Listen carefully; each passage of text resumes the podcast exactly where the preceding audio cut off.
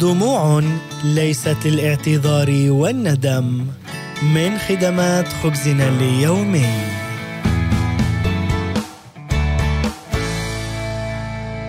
قالت كارين أنا آسفة معتذرة عن دموعها المتدفقة.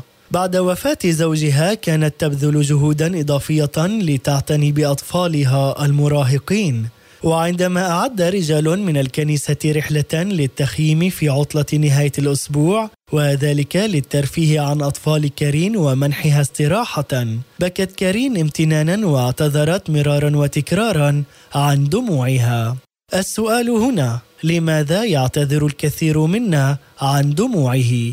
دعا فريسي يسوع إلى العشاء في بيته وأثناء العشاء وبينما كان يسوع متكئا جاءت امرأة خاطئة ومعها قارورة طيب ووقفت عند قدميه من ورائه باكية وابتدأت تبل قدميه بالدموع وكانت تمسحهما بشعر رأسها وتقبل قدميه وتدهنهما بالطيب. وبدون اعتذار أعربت هذه المرأة بحرية تامة عن حبها ليسوع المسيح. وأنهت دموعها بقبلات وطيب. أفعال تتناقض مع تلك التي قام بها المضيف المحترم أي الذي كان يبدو بأنه رجل صالح غير خاطئ لكنه بارد القلب. ماذا كان رد يسوع المسيح؟ لقد مدح تعبيرها القوي عن الحب وقال لها مغفورة لك خطاياك. قد نميل إلى إيقاف دموع الامتنان عندما تهدد بالانهمار. لكن الله خلقنا كائنات عاطفية ويمكننا استخدام هذه المشاعر لإكرامه ولتمجيده. فلنعبر عنها وعن حبنا لإلهنا الصالح الذي يسدد احتياجاتنا بشكل غير اعتيادي مثل المرأة التي ذكرت هنا في إنجيل لوقا.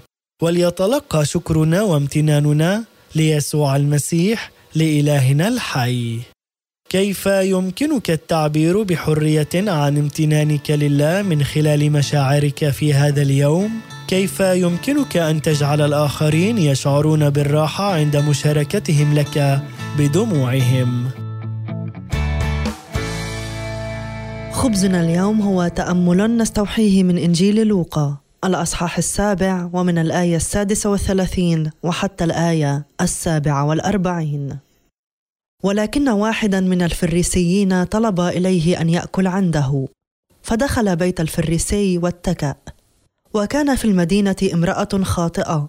فما إن علمت أنه متكئ في بيت الفريسي حتى جاءت تحمل قارورة عطر ووقفت من ورائه عند قدميه باكية. وأخذت تبل قدميه بالدموع وتمسحهما بشعر رأسها. وتقبل قدميه بحرارة وتدهنهما بالعطر. فلما رأى الفريسي الذي دعاه ذلك حدث نفسه قائلا لو كان هذا نبيا لعلم من هذه المرأة التي تلمسه وما حالها فإنها خاطئة. فرد عليه يسوع قائلا يا سمعان عندي شيء أقوله لك. أجاب قل يا معلم. فقال كان لأحد المتعاملين بالدين دين على اثنين على أحدهما خمسمائة دينار وعلى الآخر خمسون. ولكن إذ لم يكن عندهما ما يدفعانه وفاء للدين سامحهما كليهما. فأي يكون أكثر حبا له؟ فأجاب سمعان أظن الذي سامحه بالدين الأكبر. فقال له حكمت حكما صحيحا. ثم التفت إلى المرأة وقال لسمعان أترى هذه المرأة؟ إني دخلت بيتك ولم تقدم لي ماء لغسل قدمي. أما هي فقد غسلت قدمي بالدموع ومسحتهما بشعرها. أنت لم تقبلني قبلة واحدة. أما هي فمنذ دخولي لم تتوقف عن تقبيل قدمي. أنت لم تدهن رأسي بزيت. أما هي فقد دهنت قدمي بالعطر. لهذا السبب أقول لك إن خطاياها الكثيرة قد غفرت. لهذا أحبت كثيرا. ولكن الذي يغفر له القليل يحب قليلا. آمين. كان هذا هو خبزنا لليوم وهو تأمل مقتطف من إنجيل لوقا الأصحاح السابع ومن الآية السادسة والثلاثين وحتى الآية السابعة والأربعين. لنصلي.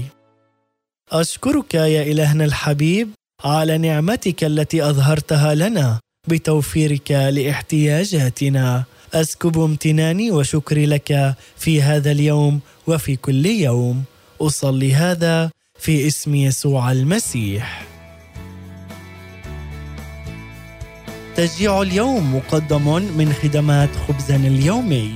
يمكنكم أيضا زيارة موقعنا odb.org